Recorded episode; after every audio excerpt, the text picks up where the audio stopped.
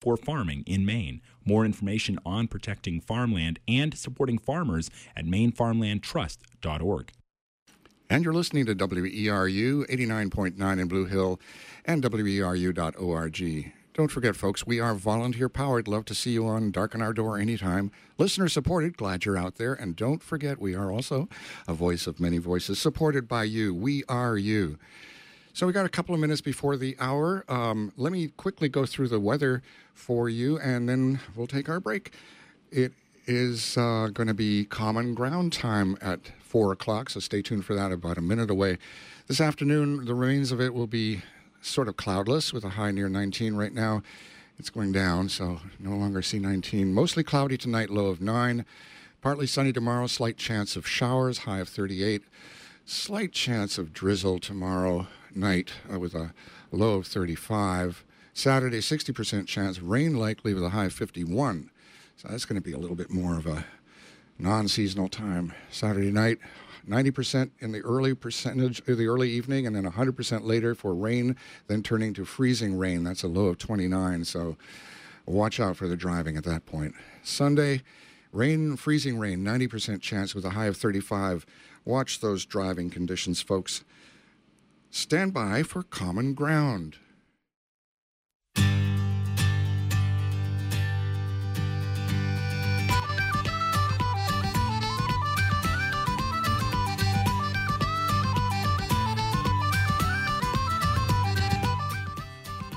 Good afternoon, and welcome to Common Ground Radio, an hour long discussion of local food and agriculture here in the state of Maine and beyond, brought to you by the Maine Organic Farmers and Gardeners Association.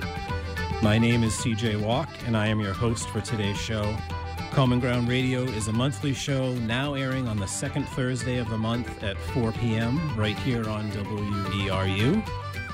So we'll net, make sure listeners are aware we've moved to the new time. So second Thursday of the month at 4 p.m. for Common Ground Radio. And for today's show, we are going to be talking about the Real Organic Project. The Real Organic Project is a farmer led movement created to distinguish soil grown and pasture raised products under the USDA organic label. So today we'll dis- we will discuss the creation of the Real Organic Project, why it came into ex- existence, and its mission of protecting uh, the organic label into the future. So for the show, I have three guests with me, and I'd like to introduce uh, each of them a little bit, and then come back around and let them talk a little bit more about the work that they do.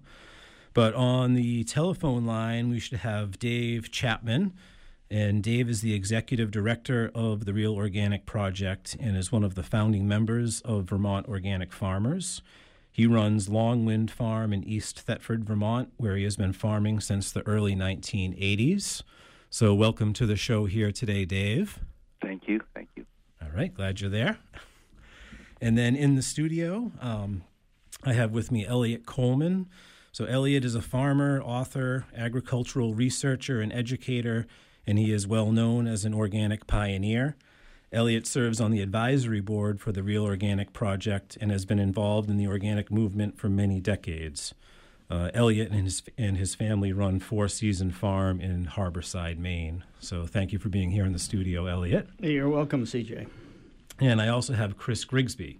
So Chris is the director of Certific- Certification Services, referred to as MCS and MCS provides USDA accredited organic certification services to Maine farmers and food producers. And MOFGA, as an organization, has been certifying organic farmers in Maine since about 1972.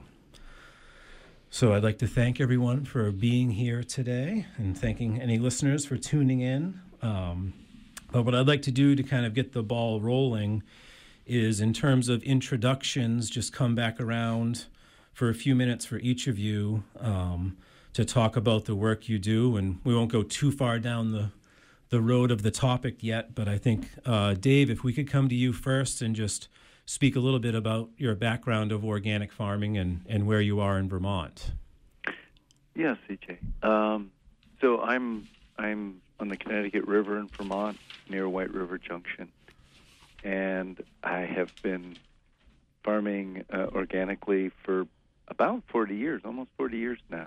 And uh, great to be on the show with Eliot because he was one of my very first teachers back when he lived in Vermont, and we got to know each other. And he was more than generous with his with his experience and with his library. Um, I uh, started out as a uh, well, I actually started out on, on a dairy farm in Pennsylvania when I was a kid, and um, but in Vermont, I am a vegetable farmer, and I have evolved or devolved from um, a very mixed mixed vegetable uh, cut flower operation to uh, entirely greenhouse tomatoes, all grown in the ground, uh, all grown certified organic. Okay, great. Thanks for being here for uh, today, Dave. And I think Eliot would jump over to you for a brief intro. Sure. I started as an organic farmer back in 1965 before most people even knew how to spell the word, I think. And I've been trying to become uh, better at it ever since then. And uh, so when the when I heard that the USDA was being involved in certification after uh, certification certification previously had been groups like MOFGA who were uh, taking care of their own uh, area. I was very suspicious, and uh, I remember being at a, a, conference out in the Midwest sometime during the '90s when all of the the uh, run up to to that was happening, and. Uh, at one of the sessions, they had somebody from the USDA who was presenting what uh, the USDA was planning on doing.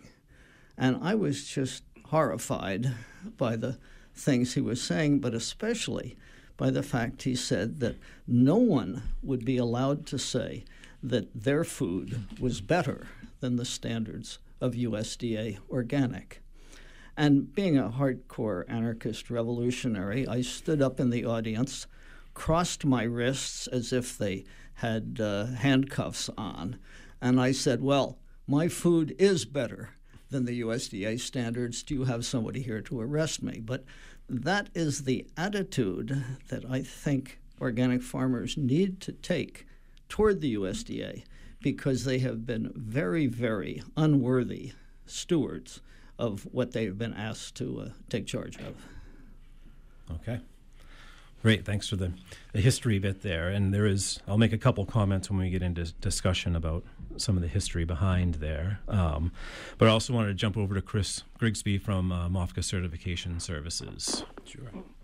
Thank you, CJ. Um, so I guess just a brief intro um, about my, myself. Um, the let's see, I've been in the position now just uh, just over three years, okay. and um, uh, prior to that, um, and been involved in sort of local and organic um, food movement in terms of uh, wholesale distribution um, and then retail as well. I was the general manager at the Belfast Co-op um, for six plus years uh, before moving back to the wholesale uh, component. Um, was the operations director for Crown of Maine Organic Cooperative uh, for a couple of years before moving over to MOFGA. Mm-hmm. Um, personally, um, have I don't have as much history as Eliot and Dave, uh, of course, but um, you know, in, in my time, I've um, have a homestead in Appleton, and uh, my wife and I sort of built a straw bale house. We met our builder at the uh, Common Ground Fair, actually, in 2001. Nice. Um, and uh, we have a, a, very small certified organic blueberry uh, field, and you know, just a general uh, sort of small homestead garden mm-hmm. at this point. Okay, I'll leave it there. Sure. All right. Thank, thanks again, everyone, for being here. Um, I will let listeners know that at about uh, at about 4.30, we'll open up phone lines for any comments or questions, and I'll give out the number um, at that time. And then another piece of information that I just wanted to share because there is some history behind this is that um, when we talked to today about the Real Organic Project and what that is, we'll get that into into that in just a minute. Uh, some of the history behind, for some background, if any listeners are interested we did produce a Common Ground radio show that aired back on October 6th in 2017, where we talked about the history of organic more or less in the past uh, the past century. and we had Eric Sideman and Diane Schivera from uh, MOFGA were on that show, as well as Jim Gerritsen from Wood Prairie Farm up north. So, some of the background history I feel like we had well covered in that show. If anyone is interested, and that can be found on weru.org or the the brand new WERU app that is available for smartphones uh, for some more in depth. But moving forward. Um, we're really talking about kind of a time period when the USDA took over the national or created the National Organic Program and the regulations for organic production, um, starting essentially in 2002 and moving moving forward. So I think in terms of starting the conversation, um, Dave Chapman on the phone line, I kind of wanted to turn the microphone over to you. If you could just kind of explain a little bit how the Real Organic Project came about and some of the issues that really brought organic farmers together to, to stand stand behind the organic label. Sure, CJ. So um, my personal involvement uh, began about uh, I don't know 2012 or 13 when you know I was just a farmer. I was a farmer for my adult life, and um, when the USDA got involved, I remember talking about it with Eliot, and I shared his misgivings, but I maybe had a greater sense of uh, impotence about being able to do anything about it. And uh, I just kept farming. Um, and there were definitely some things that were positive that came from the USDA, as well as it turns out some devastatingly negative things. Um, I before the USDA came in, MOFGA already existed and had their own certification. Vermont Organic Farmers, as part of Vermont NOFA, already had our own certification. I was one of the first farms that kind of invented that that VOS system. Um, and everything was going pretty well. And frankly, the law was a pretty good law. The Organic Food Production Act was pretty good. They they did a pretty good job of uh, defining the the spirit of organic, the soul of organic, and uh, you know they made reasonable reasonable description of of what that would look like as a law, and it was in in terms of U.S. law, it was pretty inspired. Um, and as we went along, of course, uh, in the beginning there was absolutely no economic market, so we didn't have to worry about bad guys coming in and stealing it. We were just trying to build it. We were trying to build something whereby farmers and eaters could connect and people could find the food they wanted to eat. And uh, of course, knowing your farmer was always the easiest way, but as we went along, and I was pleased to see that organic food started to show up in stores and supermarkets and co ops, and it wasn't all necessarily local, some of it came from someplace else. So I had organic coffee for breakfast this morning and and uh, organic oats from the Midwest somewhere. So there, there were successes to it, but as it grew in the marketplace, it became um, it, it, became profitable, and and with that uh, money in the water, the sharks came swimming in too, um, and we started to see more and more pressure on the National Organic Program to compromise in, in pretty significant ways. I was unaware of all that. What I became aware of was that all of a sudden around 2012, 2013, I started to see a lot of uh, tomatoes, which turned out to be hydroponic tomatoes from Mexico, flooding the market at a low price. And they're beautiful, look very nice. And when I discovered that they were hydroponic, I was really surprised because I knew that the National Organic Standards Board, which is the advisory group meant to represent all of us, had made a recommendation in 2010 that hydroponics should not be certified as organic. And we thought that issue was laid to rest.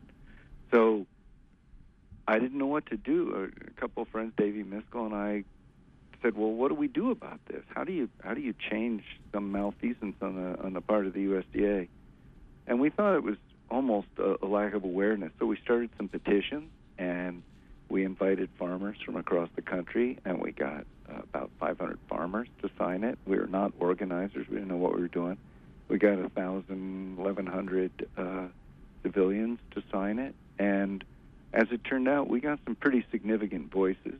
Uh, Elliot was one of those people who signed. Fred Kirschenman, Michael Pollan, Dan Barber, and and you know these are people who uh, pack a little punch when they when they say something in public. So the petitions actually started to motivate a dialogue, and at first it was dismissed as a as just some malcontents in Vermont, but it it grew and it grew, and it's now clearly an international debate. And there were a series of rallies protesting what was going on, trying to bring attention to it. Uh, there ended up being 17 rallies across the country, and actually two in in other countries, uh, one in Canada and one in Costa Rica. And all of this led to um, the final NOSB meeting, National Organic Standards Board meeting in Jacksonville, Florida. And 60 farmers flew in from around the country for that meeting.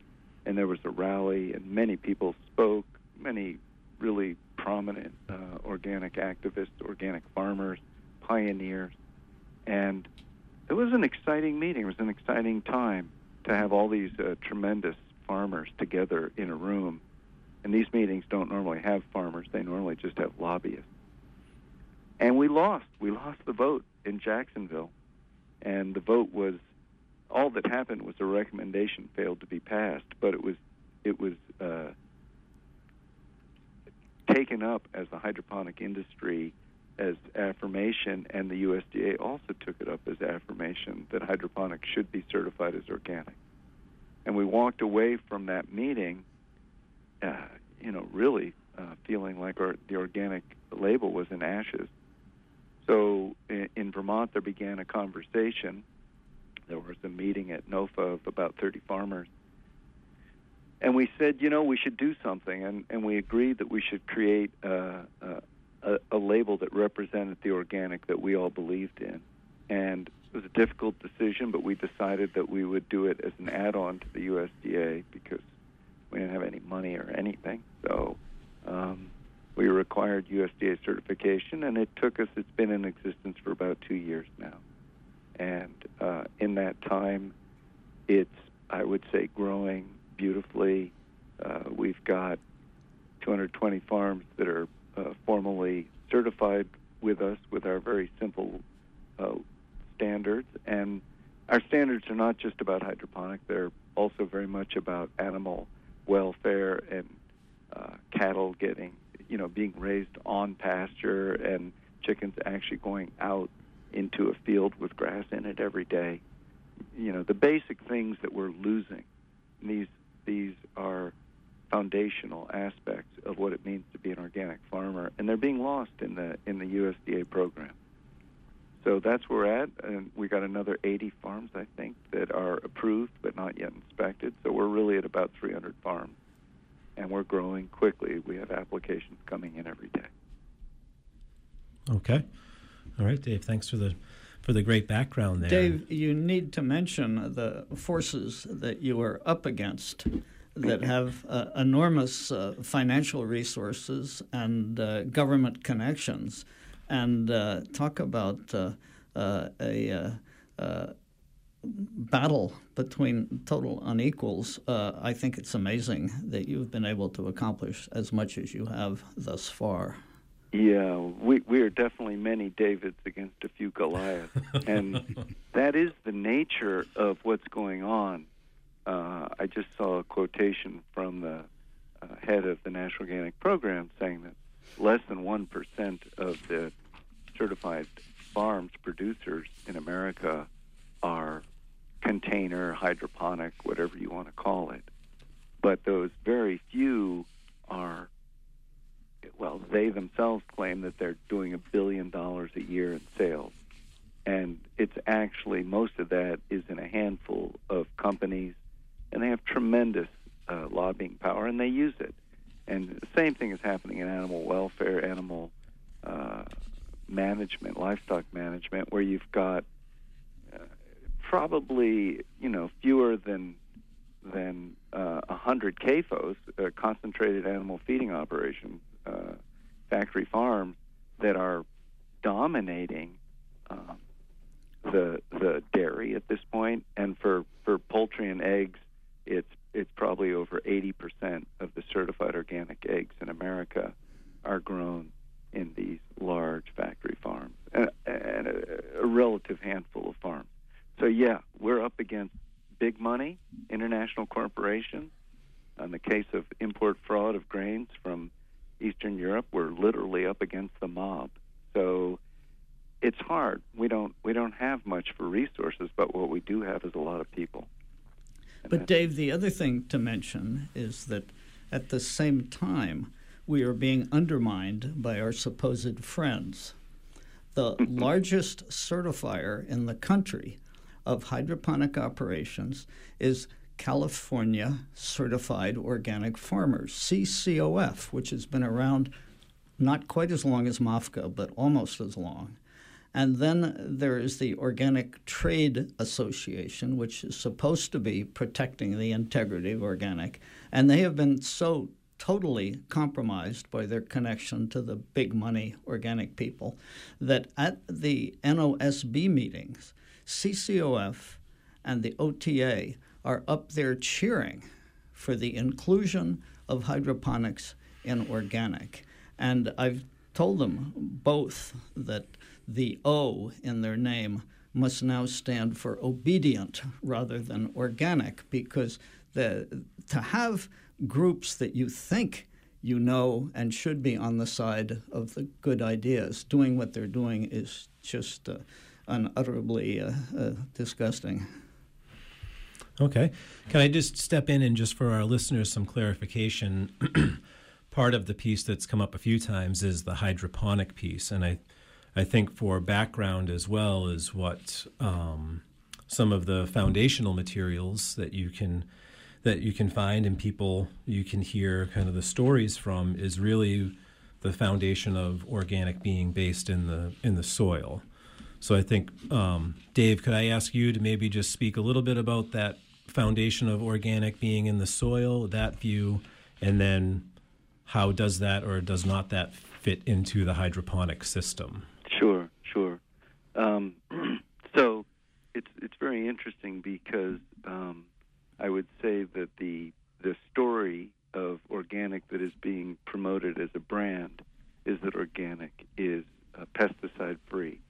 And that's a wonderful thing. I mean, that's we all want that. But if we look back at at the formation of organic, it was so much more than that. Um, and if, for example, looking at Albert Howard, who was the first person who who really uh, well, he wrote books that I think changed the the farming movement, and he used the term organic, and he said that um, you know a fertile soil, you know, is is the foundation that provides healthy plants and healthy animals and healthy people.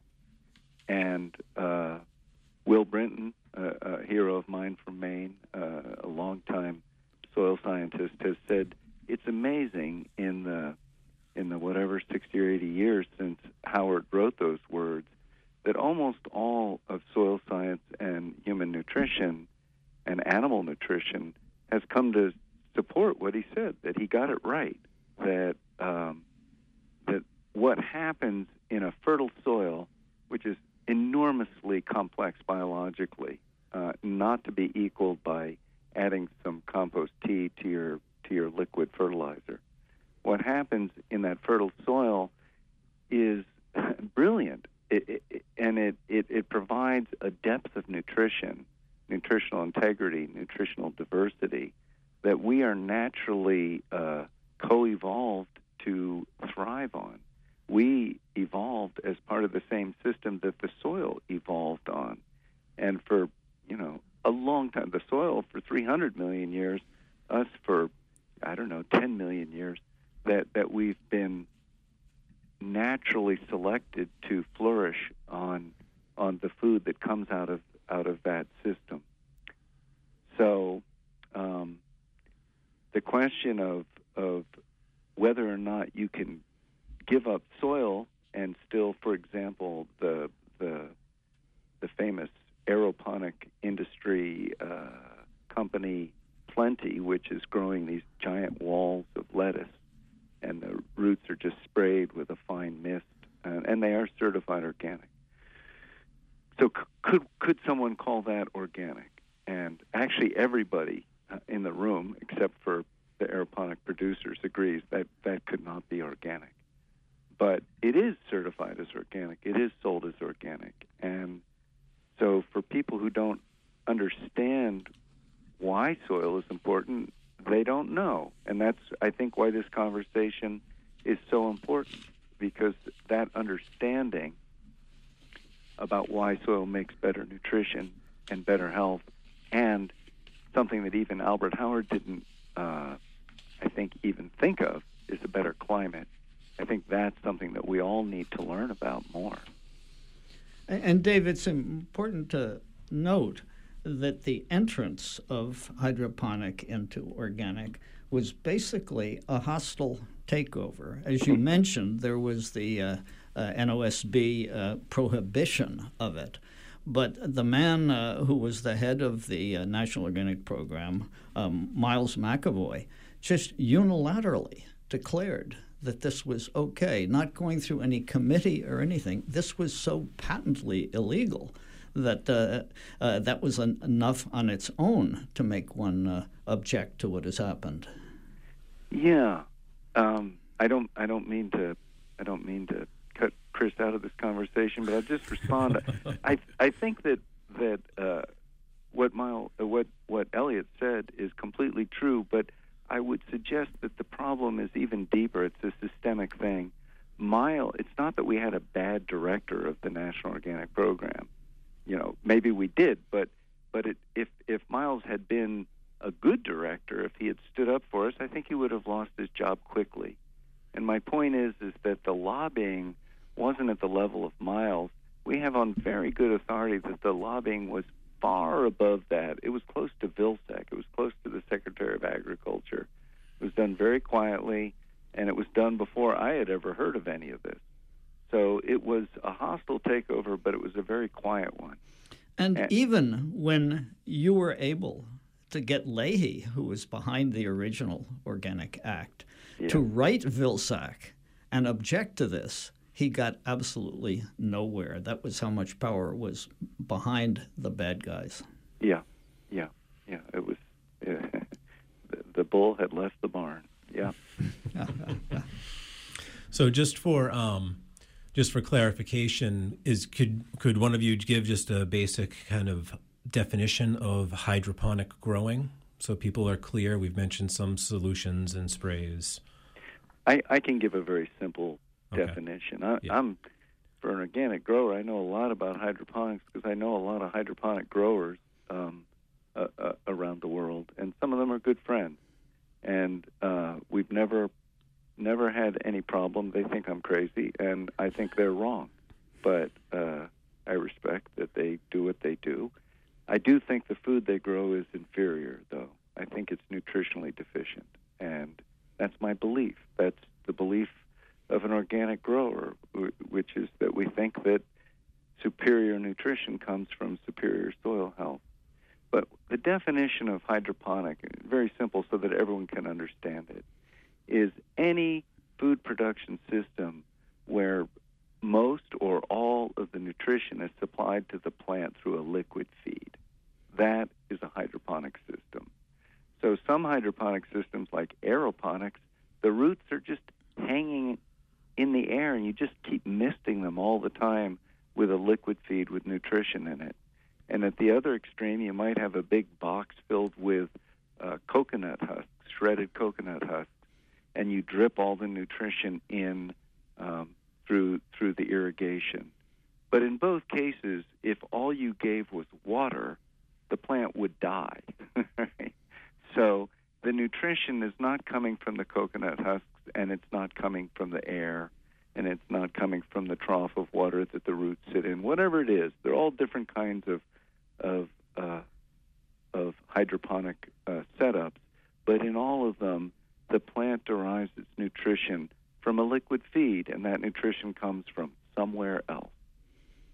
And the uh, the people pretending to be organic in hydroponics are getting their liquid feed by processing soybeans, but they're processing GMO soybeans through something called multiple parallel mineralization. And if you can't barely pronounce it, it's hard to imagine what is going on. Uh, Is that true, Dave? yeah, they do this this kind of enzymatic digestion. That's called hydrolysis, and they pour in the conventional soy meal, and they get out something that is essentially very equivalent to the chemical brew that any hydroponic producer will use. And um, because they didn't synthesize chemicals, they're saying, see, this is a natural process, and as such, it should be called organic. But they they they really don't understand organic. They understand hydroponic, and they have almost the opposite point of view. An organic producer sees themselves as a manager of livestock of all the things living in the soil. And it's their job to feed their, their herd, which consists of billions and billions of microorganisms and bigger organisms, insects and and you know microarthropods and and mammals and burrowing things, all these things that live in the soil and create this ecosystem. And they're trying to keep a healthy, diverse ecosystem, and that way you don't get soil disease, you don't get uh, insect problems because the plants are getting real nutrition, balanced nutrition, and so there's diversity in the whole system. That's the ideal. And uh, hydroponics is the opposite perspective of feed the plant, not the soil. And that's conventional agriculture. They say, we know plant wants, and we know how to how to make it plant available somewhere else in a lab in a factory and then we will provide the plant with the food it needs. And I think that the thing about conventional agriculture, and it's the thing about hydroponics, is it's it's the McDonald's model. And they're saying, you know, if somebody goes and eats at McDonald's every day, they get big, right? They grow quickly. That doesn't make them healthy. And we shouldn't we shouldn't confuse rapid growth and size with health. So the same is true of plants. And if you know how to feed a plant so that it gets big and fat in a hurry, that doesn't make it a healthy plant, and it doesn't make you healthy if you eat it. Okay. All right. Um, well, I will take to remind listeners that this is Common Ground Radio. Today we are talking about the Real Organic Project, and my guests for the show are Dave Chapman from Vermont, Eliot Coleman from here in Maine, and Chris Grigsby from MOFGA Certification Services, also here in Maine. And um, we're just about ready to open phone lines for any listeners that might want to call in with comments or questions. And that phone number to get in here to the studio is 469 0500. And we welcome uh, any, any calls or um, questions or comments. CJ, could yes. I ask Chris a question? Yes, um, you may. at the start of this, I was always wishing that the MOFGAs, NOFAs, PASAs, uh, OFAs, all the uh, organic groups around the country would have been spearheading this uh, objection to what's going on. But as was probably unfortunately true, they were more interested in protecting the name organic uh, than rather the uh, the product. And so they were a little timid in doing something. And I've suggested uh, a number of times to people at MOFGA, since MOFGA is, is very uh, upfront and honest about this and does not certify hydroponic operations, that MOFGA should confront the USDA and state that MOFGA certification means no CAFOs, no hydroponic. And I suspect the USDA would say, well, you can't certify to higher standards than we do. But I bet that if MOFGA did that, it would get enormous publicity because this uh, leading group was coming out and saying, no, we don't think what the USDA is doing is correct. And I'm quite sure you could easily find many, many people who would contribute all the money you needed to pay all the lawyers to take on the USDA. What do you think about that idea? Um, well, I think you know. I, I don't disagree with that notion, and I think that's I, I kind of feel like that is coming around, um, albeit maybe slower than it, it may have needed to be. Um, I so I started as as director in December of 2016, and at that point, um, I sort of asked a lot of those same types of questions, um, you know, particularly around uh, coming from my background, which is on the consumer side of things, and uh, particularly around consumer integrity and truth in labeling and those types of things. And so, um, at that time, there were um, it it what we we didn't know what that would look like if.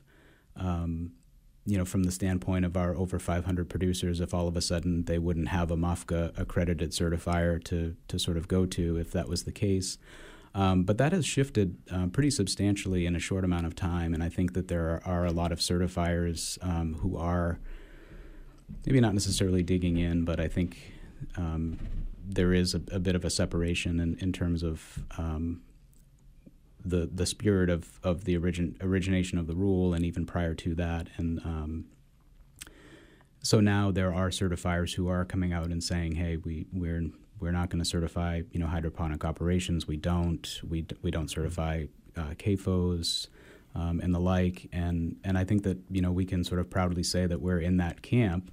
Um, and it's not it's not a matter of I think at this point worrying um, if if there's going to be a major fight with the USDA or not. I think it's more a matter of um, you know stating the our interpretation of what of what exists in the rule currently, and, and we can't see how um, hydroponic uh, production could be certified as organic as it stands now um, from the Organic Food Production Act and the regulations that mm-hmm. exist. Um, and in terms of MOFGA and, and the other folks sort of, you know, picking up and kind of making a stand, I mean, I think that um, uh, I know that MOFGA recently has sort of put efforts towards, um, I guess, creating a bit of a larger public policy um, program, and mm-hmm. with the hopes of sort of, you know, state and federal level advocacy around uh, the protection of the the original intent of the rule. Okay. Well, I think we have a, a caller on the line. I believe we have uh, Nat from Bucksport. If you'd like to go with your comment or question. Um, in, in a nutshell, I'm wondering um, how or uh, meat compared to uh, the vegetable stuff. They, I have the or is labeled as organic. That came from South America, and I wonder who's watching over it and what has. Um, Nat, I'm sorry, you're really breaking up uh, yeah. considerably, and uh, we All can't right. really make out what you're saying. All right, I'm very sorry. I see that I do have an echo. Um, uh, you're clearer now. Okay. if you want to ask that question again. Let me let me try again. Um, I'm curious what uh, organic means in meat, especially when I see uh, stuff that's coming from South America. I have to wonder what uh, who's watching over organic, and oh. I'm happy to take my answer off there. Okay. So the question was about thinking about organic meat coming from various countries, and Chris, sure. could you address who who's who's overseeing that?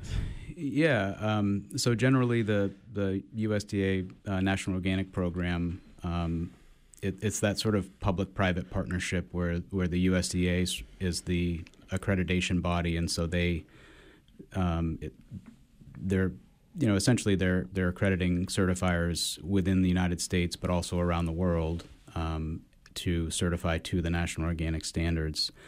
Um, and so theoretically, there is um, consistency in the interpretation of what the rules mean. I mean, the rules were written to be general enough to sort of encompass um, any type of production uh, specifics um, in in any setting. Mm-hmm. Um, so I think that the you know meat coming from South America, theoretically, there's a certifier that's accredited by the USDA mm-hmm. um, to to certify, and so the the certifier then is you know interpreting the rules um, hopefully as consistently as possible to make sure that the the rule requirements around you know outdoor access and um, the, the, feed requirements, the housing, the health care, you know, all of those types of things are met. Mm-hmm. Um, but I think that that gets, I, I think, a, a, bit back to the, the roots of where Real Organic Project kind of came in, is that there was an inconsistency in the interpretation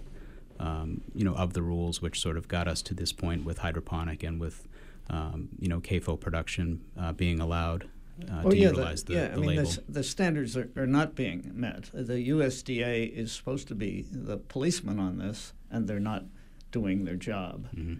I mean, right now, if you go into any of our uh, local stores that sell organic, I can guarantee you that all of the berries, that means all the blueberries, raspberries, strawberries, all the tomatoes, peppers, eggplants, cucumbers, are all hydroponic, even though they say organic, and there is not a mention of it anywhere on the label. And when Dave said that uh, it was, you know, starting in in uh, 2012 or 2013 that he became aware of this, it has actually been going on since 2008. And how the USDA could have allowed that to start when there was this statement uh, uh, right from the beginning that hydroponics was not to be included. And uh, if you ask groups, and I have, like uh, the California Certified Organic Farmers, what's going on? Why are they undermining organics? They will tell you, oh, well, the USDA says we can't uh, judge ourselves, we just have to uh, follow their lead. And uh, they say, and since they have never said anything about whether hydroponics is illegal, never said anything about it, we certify people. Well, this is just pure myth and mystery on their part. Okay. Um, We, we do have Dave. Hold on a second. Yeah. On, we do have another caller, a, a Dave from Brooklyn, that's on on the line. We'd like to get his uh, question or comment in, and then we can come back around. Sure. Go ahead, Dave from Brooklyn. Oh, hi, thanks. Um, I wonder. Uh, sp- I have two two uh, questions. One specific and one just sort of a, an observation. Uh, the the specific is what are the uh, uh, standards in Canada to do with hydroponic and organic? Because I know there's a lot of hydroponic growing in Quebec, uh, and I wonder whether that is perhaps driving the USDA's uh, rush to certify. Uh, also, I would, can't get out of my mind your earlier comment about as soon as the money comes, the sharks come. And uh, I have to think that uh, the, the major portion of this problem we're discussing has to do with not being able to supply our food needs locally. Uh, whereas if we could, no problem. Okay.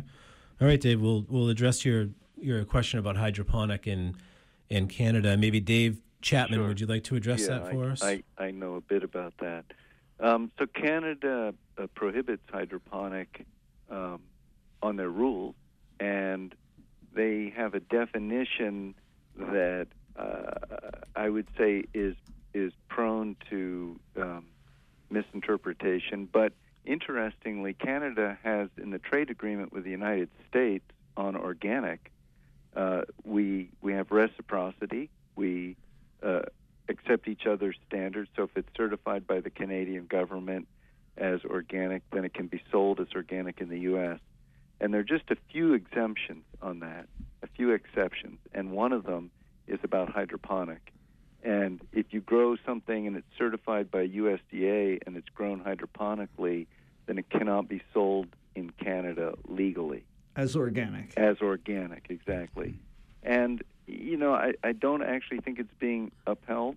Um, I, it might be. It might be that um, you know the certifier for Driscoll's is very carefully monitoring everything from their world supply chain because a lot of their stuff does go to Canada. So I don't know how that's being enforced, but I will say that Canada is in the EU. The rule for organic, and it's it's for the whole EU, is that you must grow something that is certified organic in the ground. You can grow, you can have transplants in containers, but you cannot grow a crop um, through its harvest cycle in a container. And in Canada, they said, well, we think you can grow in a container, but we're going to insist it's a really huge container. It's really big. And I, you know, what I would say is that there are hydroponic producers who will say, "Fine, I don't care. Tell me how big to make it, and I'll make it that big. And tell me how much soil you want in. I don't care. Tell me how much compost. I'm still going to feed it liquid feed and lots of it, and it's still going to essentially be a hydroponic thing. You have to remember that for a long season tomato crop or pepper crop, you know, it's it's a one year production cycle. So those plants uh, live a long time, and if they're in a small container, they simply aren't going to uh, be enough enough in there for their nourishment. So, um, yeah, the way it works with Canada mostly is that uh, they're stricter than we are, and EU is stricter than either. And I agree that uh, local organic is, of course, the best. It's always best to know your farmer. Even better is to grow it yourself.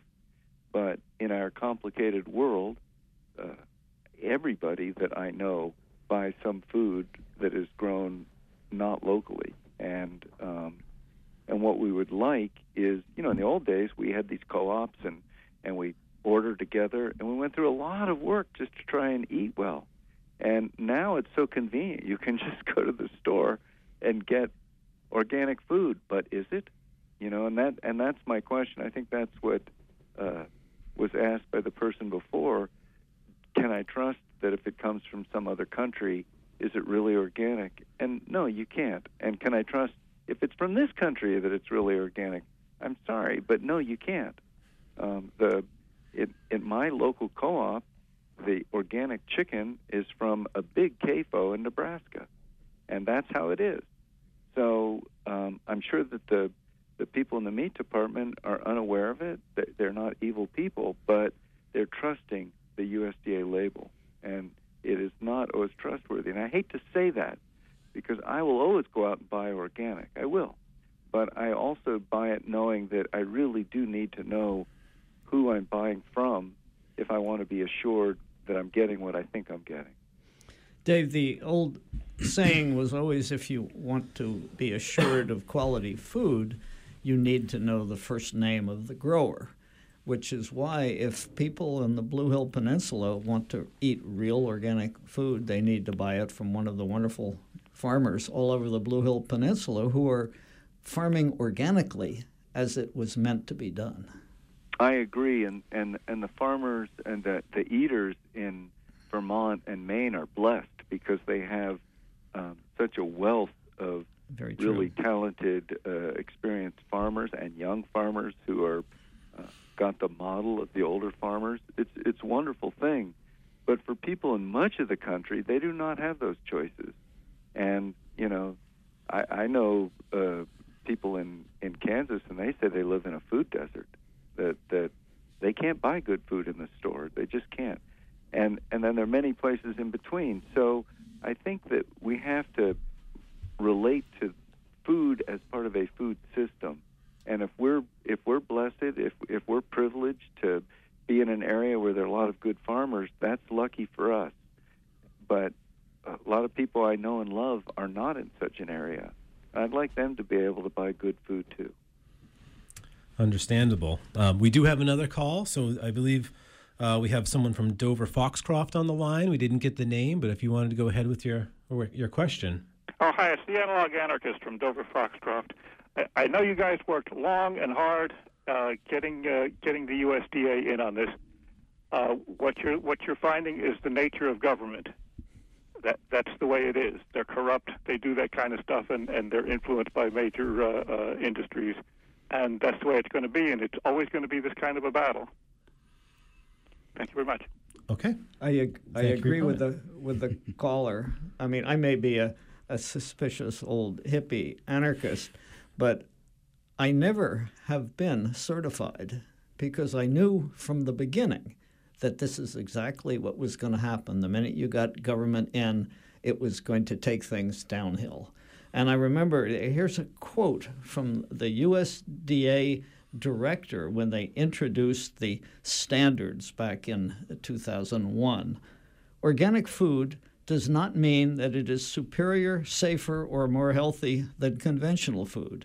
And you want to say, well, yeah, why did you go to all the trouble to, to certify it? I mean, they have never believed in what uh, the organic growers have uh, succeeded at. In fact, I think they have been trying to get back at us ever since we proved them wrong. I mean, you know, I've been in the, this game, as I said, since 65. And back then, everybody from the USDA, every professor of agriculture was telling us that this is absolutely impossible to do it this way. Mm-hmm. And they were not happy to be proven wrong by a bunch of people with degrees in English literature. I, I, I think that quotation that Eliot uh, just said was actually from a, a, Secretary of Agriculture. It was. It was yeah. from a Secretary of Agriculture. Yeah. but let, let me let me uh, be. I can't believe it, but let me be the moderate here for a minute. and a couple things. One is it's not just government that screws things up.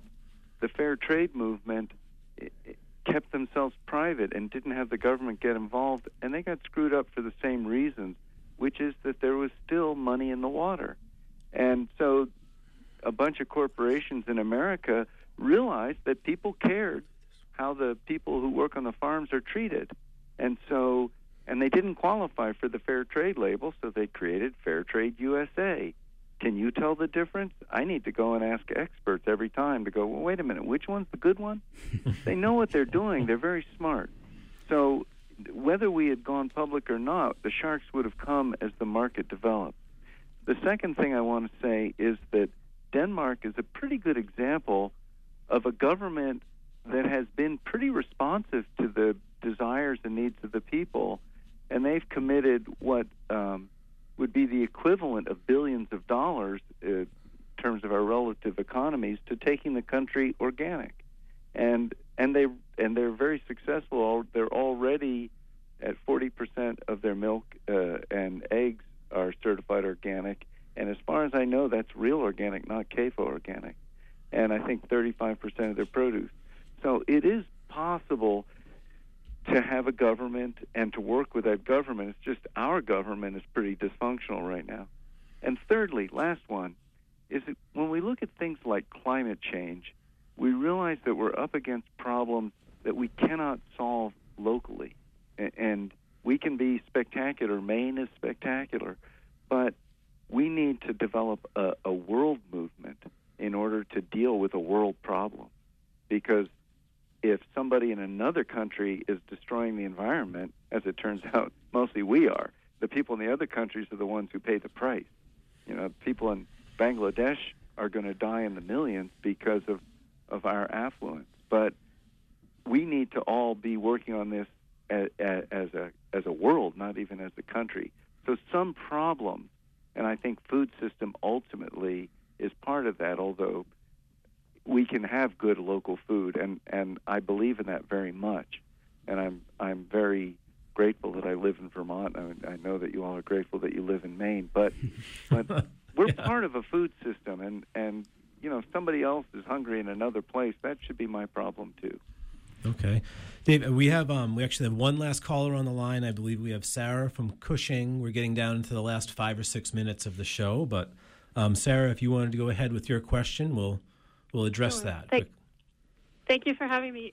My husband and I have a very small farm. We're just homesteaders. Um, we're trying to improve our soil. We, we have several mammals and some birds but um, in terms of vegetable gardening and preparing for climate change, we were thinking that we would maybe add some greenhouses and try hydroponics too. But I just wanted to know if I re- really respect organic farmers, and it's it's a long process. But I wanted to know if you could maybe give us some tips for improving the nutrition in terms of greenhouse growing or hydroponic growing with our own fertilizer, like from our animals is that a possibility? Oh dear, uh, Sarah. Um, uh, that might be a longer answer. Yeah, it's, we'll, a, it's we'll a very long answer, and the if you are aware of the amount of energy in most of the hydroponic operations, especially the large ones like Plenty, that are doing this in warehouses, so all of their light is coming from LED bulbs, uh, and uh, uh, the amount of electricity needed to run all the pumps and the filters and the rest of that and the plastic troughs that are made. Uh, by God, the soil does this so effectively, uh, so inexpensively that uh, farmers all over the world can farm organically in the soil because what makes it work is not buying inputs like hydroponic does, but all of the free management techniques like green manures, cover crops, crop rotation, uh, farm derived compost that anyone with a, a, shovel, a rake, and a hoe and some seeds can duplicate. Mm-hmm. Can Sarah? Could I just suggest? Um, Eliot actually has several very good books about growing in greenhouses in Maine, and okay. um, so that would be a wealth of uh, you know how-to information that um, you know uh, I think would be very helpful. He's he's really done a spectacular job of making that information of growing year-round with very, very low input. One thing I would say, of course, you can do it hydroponically, and uh, but it's really exciting to do it in the soil. So, uh, you know, why not try it? And and you know, Eliot's books will give you a beautiful model of how to do that. And we had Chris wanted to throw in some information too. Uh, yeah, I just wanted to add, along with with Eliot's books and the and the wealth of knowledge there, that MOFGA, uh, you know, does a lot more than just sort of certifying farms and, and producers and um, there are folks there and, and, information and you know probably past episodes that they could look up of, mm-hmm. of the show in terms of some of those pieces as well and and uh, some of the folks at MOFGA will will actually sort of work one on one with with farms and homesteads and gardeners and things of that nature uh, free of charge. Mm-hmm. So lots of lots of good resources out there. Um, we are getting down into the last three minutes of the show. And so um, I just wanted to turn back to you, Dave, and um, if people are looking for more information about the Real Organic Project, could you just, I know you have a website, yeah. but just give out that information in sure. the next you know, sure, minute sure. or so? CJ. So if you go to realorganicproject.org, um, or if you just Google Real Organic Project, you'll find us. And uh, there is a, a, wealth of information there, and you can learn all about us. Um, I also invite anybody who's listening to come next April 3rd and 4th to the Real Organic Project Symposium at Dartmouth College in uh, Hanover, New Hampshire. And um, if you're if you're a certified farmer with us, it's free. If you aren't, it's 50 bucks a day. It's an amazing uh, gathering of organic pioneers and scientists and, and speakers. So, uh, journalists. It's really going to be a very rich two days and lots of great side conversations as well as the main thing. Uh, people who went last year said it was the most transformational uh, workshop they had ever been to. Okay. And I said, yeah, I just wanted to follow up um, to Dave com- Dave's comments there, and just sort of mention that um, MOFGA has been working with the Real Organic Project, um, particularly over the past year, and um, has sort of come to an agreement in terms of how um, MOFGA and Real Organic Project um, are aligned. And so, just to sort of mention that folks that are, if, if there are folks out there that are MOFGA certified um, organic farms producers, um, that they can sort of sign up for this add on free of charge. And the annual inspection that takes place um, for the certification mm-hmm. Um, from MOFGA sort of also ties into that uh, Real Organic Project process as well. Okay. And we currently have, I think, I think there are maybe eight uh, MOFGA certified farms that are also Real Organic Project certified as well. Okay. All right. Well, we are down into the final minute. Eliot, I'm going to look at you. Do you have any closing thoughts that you can have in one brief sentence? Well, the, the customers of the world have a lot of power, and I would love to see letters rushing out of the Blue Hill Peninsula to the USDA mm-hmm. saying, wait a minute, I thought we made sure of the quality of organic food when we supported the original program. Okay. Well, thank you everyone for being here. Uh, we've been talking about this is Common Ground Radio. We've been talking about the Real Organic Project. We've had Dave Chapman on the phone from Vermont, Executive Director of the Real Organic Project. Thank you, Dave. Eliot Coleman here from the Blue Hill Peninsula, Chris Grigsby from MOFGA Certification Services. I've been your host, CJ Walke. And please remember that Common Ground Radio is now the second Thursday of the month here on WERU from 4 to 5 p.m. And we look forward to seeing you next time.